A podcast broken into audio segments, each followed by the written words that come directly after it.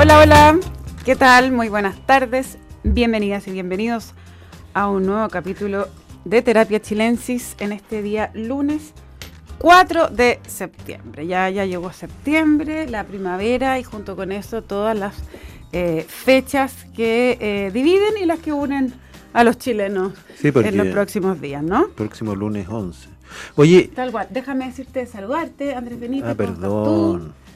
Arturo Fonten, ¿qué tal? ¿Cómo estás? Para que sepan quiénes, somos, somos tus hoy día. ¿Cómo estás tú? Muy bien, muchas gracias. muy bailada. Un poco. Sí, nuestra José estuvo de cumpleaños. Sí, sí que fue un, La mejor fiesta del año. No, por Dios, no. Bueno, yo encuentro que hay que celebrar la gente que todavía se celebra bailando. Bueno, sí, pues. Tú sabes que, perdón que me vaya al pasado, yo tengo recuerdos de chico, años 70 por decirlo, que yo llegaba a la casa el viernes o el sábado le decía mamá, ¿viene gente a comer? Sí, y para mí era un martirio. No era la edad en que uno salía, porque todas las comidas terminaban con baile. Ah, sí. Y en Chile ah. se bailaba mucho. Y cosa que yo entiendo se perdió durante eh, el toque queda, el golpe, bueno, en la época del golpe militar, del gobierno militar, y el toque queda mató el entusiasmo. Pero según mi papá, y mi mamá, bastaba que tú invitabas otra pareja a la casa y se bailaba. con cuatro había fiesta. Había fiesta y ahora nadie baila. Yo tengo una amiga que, que le decía yo que su mayor expertise era correr muebles. Porque, ah, llegaba un momento en la noche en que ya como que se aburría de la conversación en la sobremesa, ¡pum! empezaba a mover los sillones, la mesa del comedor y listo. Claro, si tú sabes que hasta el día de no hace mucho tiempo mi papá siempre preguntaba, ¿salió ayer? Sí. Cuando lo veo, ¿ves? ¿y qué hizo? No, ¿Y bailaron? No. Ah, qué fome, me dice. O sea, para él era muy fome que no se bailara, lo cual yo también le encuentro algo razón. Independiente de que a uno le guste o no bailar, hay gente que le gusta más o no. Había un, entusiasmo, griterío, no, bueno. Sí, ahora, ahora no bailamos. No, pero siempre, siempre se puede bailar, siempre se puede bailar. Así que te felicito, José, por todo lo que bailaste en cumpleaños. todo lo que bailaste. Qué vergüenza. En historias, de un más. en historias de un secuestro de García Márquez, ¿no? Sí. Se relata, se dice que cuando iban a ver a, los padres del secuestrado, digamos, eh, terminaban todos bailando, ¿sí? porque en Colombia bastan dos para bailar. ¿ah? Claro, claro. Bueno, sí, es una, es una buena, una buena cosa eh, Aquí estamos bailando en la política, sí, ¿no? Sí, no, no, poca, poco ánimo festivo, hay que decirlo, ¿ah? no es muy de celebración, más bien de una conmemoración bastante, bastante cruzada, bastante mm, eléctrica, dijo el presidente. Eléctrica, bueno, en parte provocada por él, creo yo. Dijo eléctrica a los dos días de declarar que el suicidio era una cobardía, refiriéndose a este mayor, ¿era? De, mm, ejército? No, yo no me acuerdo que sargento, pero no que me acuerdo se suicidó por el crimen de porque Víctor fue, Porque salió la condena, que estaba él condenado eh, por el crimen de Víctor Jara. Oye, pero yo, yo te decía al principio, y me dijiste, cállate, dilo en el programa. Eh, yo no le dije así, Una vez más, ¿no es cierto? ¿Qué te va a creer que yo no Siguiendo porque además, cada vez se parece más a Héctor Soto, que decía lo mismo. Cállese, eso se habla en el programa. Bueno. Es un buen pronóstico en todo caso. Sí, lógico. Es un piropo. Sí, un feliz cumpleaños. y la cosa es que sí me sorprendió que después de esta semana tan eléctrica, eh, el presidente Piñera fuera la moneda, invitado mm. por el actual presidente, mm. para intentar firmar una suerte de declaración conjunta, que es lo que se ha tratado de hacer en los últimos días. Y me sorprendió porque después de venir discutiendo y peleando durante tanto tiempo, llegamos una semana antes a tratar de firmar un documento. Ahora en la mañana el presidente de la UDI dijo que no lo iba a firmar, eh, siendo que ayer dijo que a lo mejor lo iba a firmar. Pero no sé si estaban los planes o no hacerlo así, pero me parece que cuando uno y, no le voy a echar la culpa a nadie, ha discutido tanto durante estos meses, intentar llegar a última hora con un acuerdo, lo encuentro a lo menos raro. Sí. Raro, o sea, raro porque no preparaste la cancha, la preparaste justo para lo contrario. Eh, yo creo que efectivamente ahí hay una contradicción en eso de preparar la cancha, pero, pero a mí igual me parece valioso un último intento para hacer este acuerdo. Sí, me a mí me parece extraordinaria la idea de haberlo hecho, pero quizá esa debería haber sido siempre la idea original, ¿no es cierto? Y tú preparas el ánimo, fíjate que cualquier cosa que se firme va a ser eléctrica, porque la única manera que firme la derecha, al menos como están planteadas las cosas, es que no se haga una ni siquiera apología, sino que se diga que el golpe militar, y estoy hablando por la derecha, sucedió también por culpa de la Unidad Popular, ¿no es cierto? Y que no fue antojadizo que sucediera. Voy a resumirlo así, más o menos, ¿no? Que no es una cuestión que los militares se levantaron un día y dijeron, hagamos un golpe militar. Y por lo tanto la Unidad Popular tiene responsabilidad en ello, desde el punto de vista de la derecha. Y, y el Partido Comunista, por el contrario, ha dicho, no, eh, no había ninguna razón para hacer un golpe militar, era totalmente evitable y esto fue producto ya sea de la intervención extranjera o de un complot de la derecha. Entonces no veo cómo se van a poner de acuerdo en algo. Arturo. Mm. Bueno, yo creo que hay un detalle que, a mí me pareció que le abre un poco más de posibilidades, que es, que es pasar de la declaración a la idea de un compromiso. Exacto. Eh, porque el compromiso como que apunta más al futuro y, puede dejar menos en primer plano si alguien quiere condenar o no el golpe mismo. ¿no? Se condena la violación a los derechos humanos, se establece un compromiso con la democracia futura, se establecen a lo mejor culpas compartidas. Pero no era eso lo que quería Patricio Fernández. No, no, eh, era Pato Fernández quería eso y fue vetado. Lo que dijo el expresidente, eh, el expresidente Piñera fue que todos habíamos, dijo, todos pudimos hacer más ¿Mm? por salvar la democracia. Entonces podría a lo mejor haber un texto que recogiera un poco esa idea. Eh, todos los sectores pudimos hacer más. eso podría ser una parte de la declaración. Para salvar la democracia, condena, condena a la violación a los derechos humanos, compromiso de hacer más a futuro y evitar algo así. No, es que yo creo que el, error está ahí, en, encapsularse, en, eh, en intentar... Eh, no tienes por qué hablar de hacia atrás. ¿Por qué tienes que hablar todos, todos pudimos hacer más? Tú eso es, es inoficioso. Si todas las ¿quién se va a poner de acuerdo en, en, la posición que está? Lo que tú sí puedes hacer es un compromiso por la defensa y el cuidado de la democracia mirando hacia adelante. Eso es lo que yo Pero te repito, no es eso la idea de Patricio Fernández que fue vetada. yo entiendo que es la idea ahora. Ya, pero fue vetada hace muy poco por el Partido Comunista, la Organización de Derechos Humanos, terminó con la salida de Patricio Fernández. Sí, pero no ¿Qué lo que, ¿A quién va a convencer pero la, la salida de Fernández no fue por eso. No fue por esa idea de, esto. Fue porque él eh, eh, empezó a hablar del golpe y ahí lo pescaron y... Bueno, pero, pero lo que yo digo, y estoy hablando ahora ya, yo creo que una, lo que tú dices, miremos hacia adelante, o incluso lo que dice Arturo, todos pudimos hacer más, que es la frase que ahora parece que tiró Piñera. La pregunta es, ¿vamos a convencer a los extremos? ¿No es cierto? ¿Quién va a firmar eso? Primero que nada. Aparentemente la UDI se habría bajado eso es la, noticia que hoy, hoy. O sea, hoy día en la mañana Javier Macaya lo que dice es que para verdad histórica todo eso no, está. Por lo tanto, podría ser una cosa para el futuro. A futuro, yo creo que el problema va a venir por la izquierda, que lo que busca es que se condene la actuación de un sector en el golpe militar, ¿no es cierto? Y no de otros.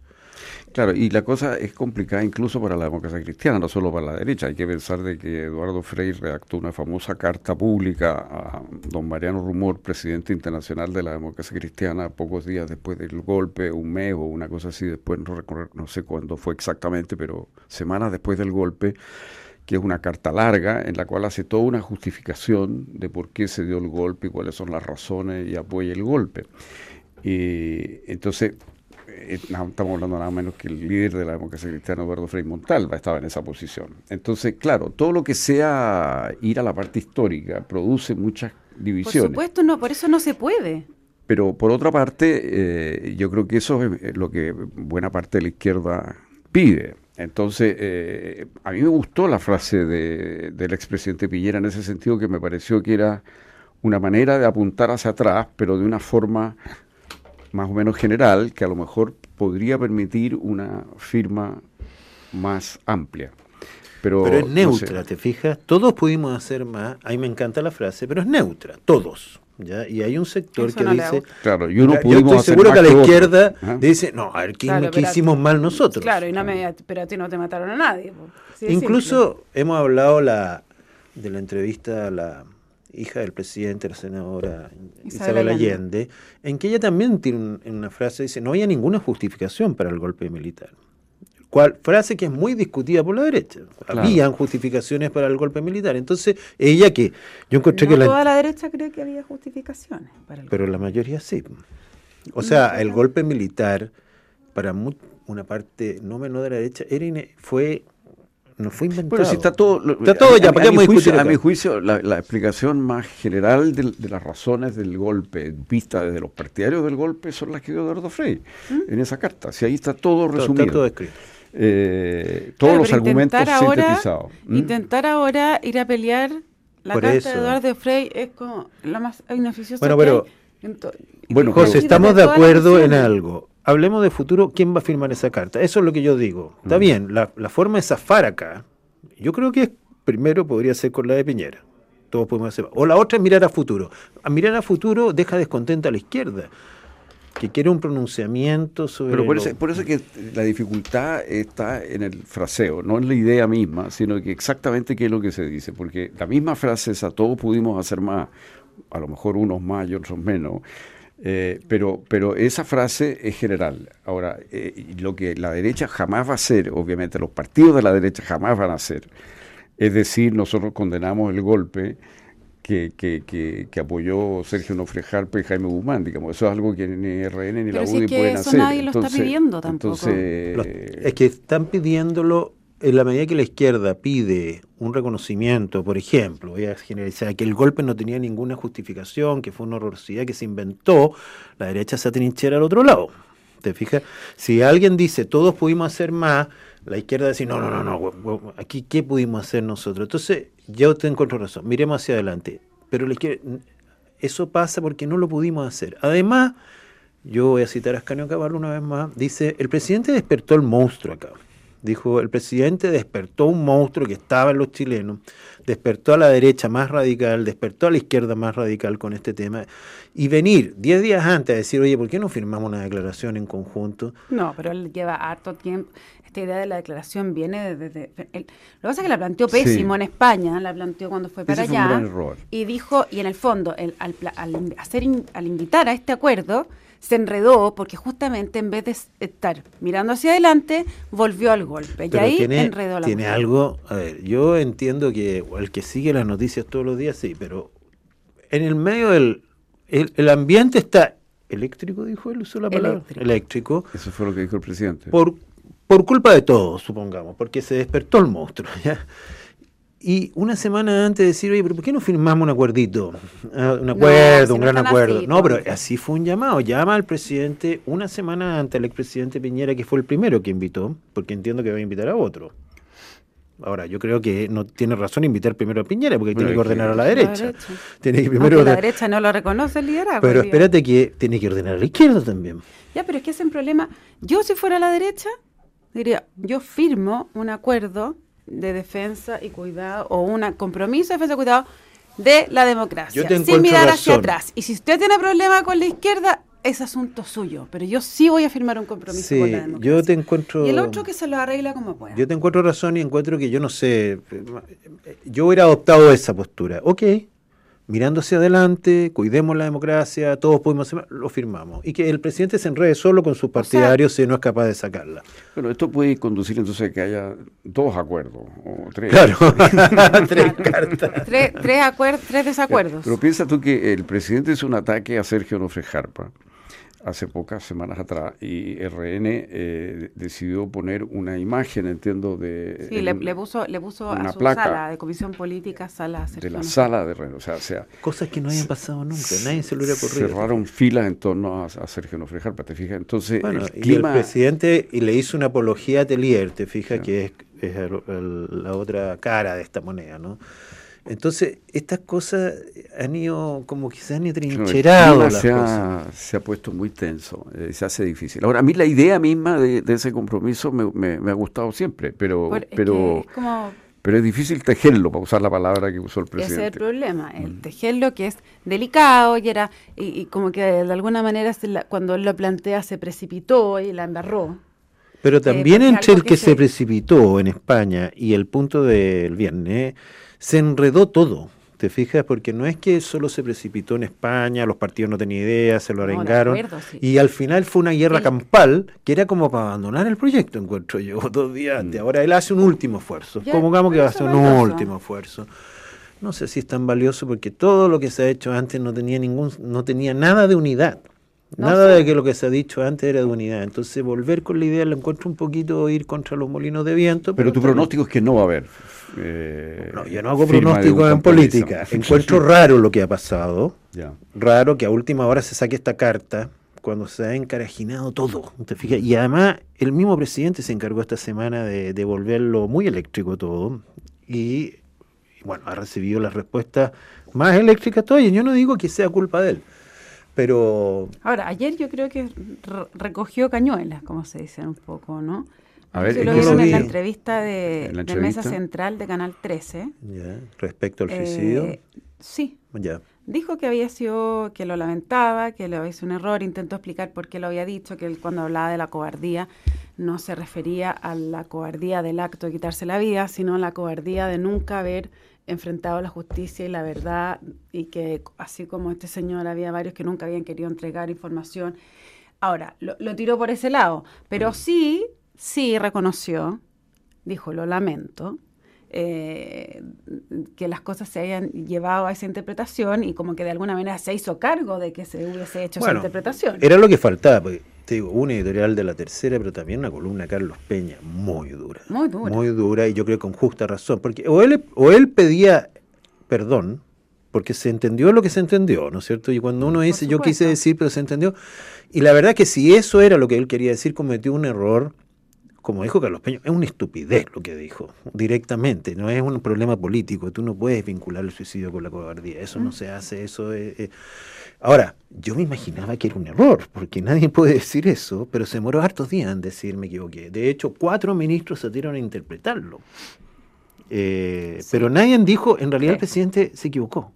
Te fijas que uno se puede equivocar en la vida, sí, pero tiene que reconocerlo. sin duda, no, pero ayer, ayer lo hizo y, al margen de eso, eh, o sea, de esa actitud de decir sí, lo lamento, bla, tuvo una conversación larga y bastante, me pareció profunda y serena con, con Iván Valenzuela. Ah, que no la O sea, no era como ni eléctrica ni crispante. ¿ah? Pero es que él tiene eso, o sea, es que a mí me, me impresiona porque alguien eh, comentó a propósito de la frase esta del suicidio, que el presidente tiene esta cosa como, como que de repente se va por un lado, de repente se calma. Y, y, y, cuando tú lo pillas en un buen momento, él es un gran estadista, un hombre que llama a la calma, inteligente, pero ¡bum! Mm. dice cosas mm. que, que, tienen un impacto que no es menor, encuentro. Y al final, ¿cómo te evalúan a ti la gente? Por la mezcla, ¿no es cierto? Y además las noticias son mucho mejor cuando decís una cosa así que cuando estáis calmo, cuando tenéis... ¿eh? Ahora, el que está jugando un papel, yo creo interesante es Piñera en ese sentido, ¿no? Oye, A pesar de que hoy día salió Diego Schalper de RN a decir, bueno, él no es el líder de la coalición, aquí no manda mm. nada, pero... Yo encuentro que eh, esta frase que yo no la escuché, Arturo, pero es la mejor frase que se ha dicho mm. de los... Eh, ¿Te acuerdas que él, el hijo la hizo la de los cómplices pasivos? Que la cita a la senadora Allende eh, y dice, bueno, fue una gran frase. Esta de todos pudimos hacer más, es como que la sacó de... es la mejor frase que he escuchado yo y que al menos a mí me interpreta mucho. Mm. No, pero, pero está jugando un papel como del del estadista sí bueno ha hecho gestión Lagos sí, sí. Bueno está, tan bueno oye y a Lagos tampoco nadie le hacía caso si al final la y a Bachelet menos te fijas pero o sea te digo que el, el, rol de un expresidente es quizá dar estas señales pero no, no tienen por qué seguirlo si los partidos son muy autónomos Oye, yo quisiera remarcar, si, podemos pasar a otro tema, eh, que subió la intención de aprobar el proyecto constitucional. Seis puntos. cayó el rechazo tres puntos, lo cual lo encuentro interesante porque quiere decir que esto está bastante más eh, movible de lo que se pensaba. Probablemente esto tiene que ver con el cambio de actitud de los republicanos que decidieron bajar varias de sus propuestas. Eso te iba a preguntar yo que son importantes lo que hicieron, ¿no? Porque se ha ninguneado un poco. Yo pienso que sí. Mira, desde el punto de vista de las propuestas que bajaron, la más significativa, a mi juicio, es que bajan el, eh, el quórum requerido para reformar la nueva constitución, de dos tercios, como es la constitución actual, a, a tres quintos, o sea, un 58%, que era la proposición de la comisión de expertos. Eso hace que el texto nuevo entonces sea mucho más fácil de modificar y toda la discusión cambia de tono, porque es muy distinto un texto que tú requieres dos tercios para modificar, o sea, que realmente queda muy rígido, a un texto que es bastante más flexible, que se va a poder modificar con un 58%, es muy distinto. A mi juicio, ese es un cambio sustantivo, eh, porque eso afecta todas las normas que se aprueben. Entonces, entonces eso sí nada con candado. Nada con candado. O sea, eso sí que cambia mucho la naturaleza de la posición eh, y del texto. Y recoge una idea de la comisión experta y recoge una idea que también venía de la convención. O sea, ese es un punto de unidad y un punto de unidad muy importante. Eh, yo creo que ese acto más otros son. Pero ese también recogieron el acto los derechos del niño. Eh, claro, en o sea, el sentido que lo dejaron igual a la constitución actual. Se comprometen a dejarlo igual a la constitución actual, lo cual significaría entonces que no se toca el aborto en tres causales. Fíjate, yo tengo una impresión, voy a hacer una apuesta. Yo creo que si la constitución se aprueba razonablemente, o sea, se, se presenta un proyecto razonable, se va a aprobar. Pese a todo lo que dicen las encuestas, la mm. gente creo que tiene una visión negativa de todo el proceso. Pero si no hay escándalo, es decir, si esto se hace sin normas muy raras que mm. lleven a retroceder, se va a aprobar de todas maneras la Constitución. Es decir, yo, yo es, una apuesta, no tengo... yo nunca he pensado, yo creo que está bien abierto, pero nunca he pensado que va a ser un rechazo total. Yo creo que las encuestas no están midiendo hoy lo que va a pasar. Eh, de partida las encuestas no siempre miden bien estas cosas, pero me parece raro el alto rechazo que están midiendo las encuestas hoy. No creo que haya caído simplemente porque los republicanos hayan hecho algo a favor o en contra. No, una enmienda de bajar el quórum, que ya es como súper rebuscado. Es como para pero, pero yo creo que la actitud. Es como la actitud de, buscar una Ahora, unidad. de buscar una unidad. Más allá de las encuestas, yo creo que los republicanos sí dieron una señal clarísima la semana pasada de decir, estamos dispuestos a negociar. Bajaron estas cuatro y, dieron una señal de diciendo esto no, a nosotros no van a echar la culpa de esta cuestión. Sí, yo creo que bueno y en una entrevista en la segunda eh, Luis Silva dijo eh, pueden bajarse otras enmiendas. O sea, esta no es lo único, no, no es que esto es punto final. O sea, él dio la impresión de que aquí había una posibilidad de negociar otras mm. cosas. Mm. Y eso me parece eh, importante. Por supuesto que hay gente que ha reaccionado diciendo no es suficiente. Bueno, por supuesto, no es suficiente. O sea, en toda negociación tú siempre vas a pedir algo más, ¿verdad? O sea, pero ha empezado, eso es lo que encuentro positivo, mirando las cosas así como el bulto, ha empezado un proceso de negociación. Esa es la noticia, me parece a mí, central. Ha empezado un proceso de negociación en el cual las partes están oyéndose un poco mutuamente ¿ah? y, eso abre una posibilidad. Ahora, esto puede que se frustre en definitiva, pero, pero, pero abre una posibilidad que no teníamos antes. O sea, antes se veía la cosa muchísimo más monolítica. O sea, por el momento entonces queda el tema de eh, del derecho del, del ¿cómo es la vida? ¿Cómo era? ¿Qué está por eh, la, ley protege el derecho de la vida, eh, el derecho a la vida del que está por nacer. que está por nacer. Que es una antigua norma del Código Civil chileno. Claro, no decía ni niño ni. De don Andrés Bello y claro. Y esa norma está en la Constitución. Y, y lo otro que el otro cambio importante es la rebaja del quórum para modificaciones constitucionales. Sí, yo creo que eso, eso es lo otro. creo que hay un par de cambios más. Pero, ¿Mm? Contribuciones, eh, eso no. ¿ah? A mí me parece que ahí hay un error de lectura eh, de, lo, de, las encuestas. Eh, porque a mí me parece que si tú preguntas a la gente, ¿usted cree que la primera que su vivienda debe pagar contribuciones? Y tú no pagas contribuciones eh, tú respondes, por supuesto, no. Eh, y eso abarca el 80% de las casas más... Eh, de las casas de Chile. O sea, solamente el 20% de las casas más caras son las que pagan contribuciones. Entonces, la mayoría de la gente que contesta la encuesta, si es que la encuesta está bien hecha, no ha pagado nunca contribuciones. Y tú le haces la pregunta y la respuesta natural es decir, no, yo no quiero mm. pagar. Es como que te digan, usted quiere pagar un impuesto especial por su bicicleta, digamos. La no, dice, obviamente que no, porque yo no. Pero eso, distinta sería la pregunta, ¿usted quiere eh, eh, que, no pague el 20% más rico o una parte de ese 20% más rico? No. Entonces yo creo que cambia totalmente la respuesta. Entonces me parece que se está leyendo mal el tema. Eh, y por supuesto, desde el punto de vista del financiamiento, esto es un costo grave. lo dijo Marcel.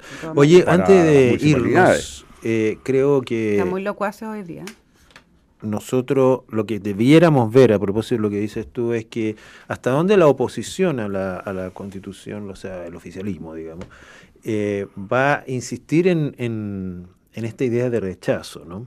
Porque va a llegar un punto en que si las concesiones están bien entregadas, la gente se da vuelta y ahí van a tener que... Va a ser bonito ver ese juego. Va a ver qué posición va a tomar el gobierno, porque capaz que le convenga sacar la. Bueno, fueron muy duros con las cuatro concesiones, esto no basta. Yo entiendo porque es un juego, pero van a tener que empezar a acomodarse los ánimos si es que esto sigue andando bien. Yo creo que para, para las, las, candidaturas que están mejor situadas, que toca que son las de derecha, que son la de Evelyn Matei la de, y la de Eh, este tema es clave. Y si, la constitución se rechaza, ellos quedan muy debilitados.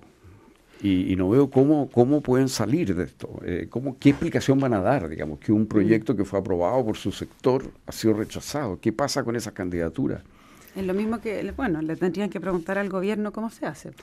Bueno. en ese papel.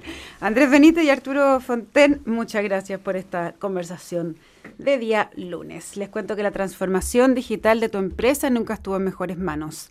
En Sonda desarrollan tecnologías que transforman tu negocio y tu vida, innovando e integrando soluciones que potencian y agilizan tus operaciones. Descubre más en sonda.com Sonda Make It Easy. No se vayan de Radio Duna porque a continuación información privilegiada al cierre y luego sintonía crónica debut junto a Bárbara Espejo y Francisco Aravena. Que estén todas y todas muy bien. Nos encontramos mañana a las 8 con más terapia. Buenas noches. Muy buenas noches. Buenas noches.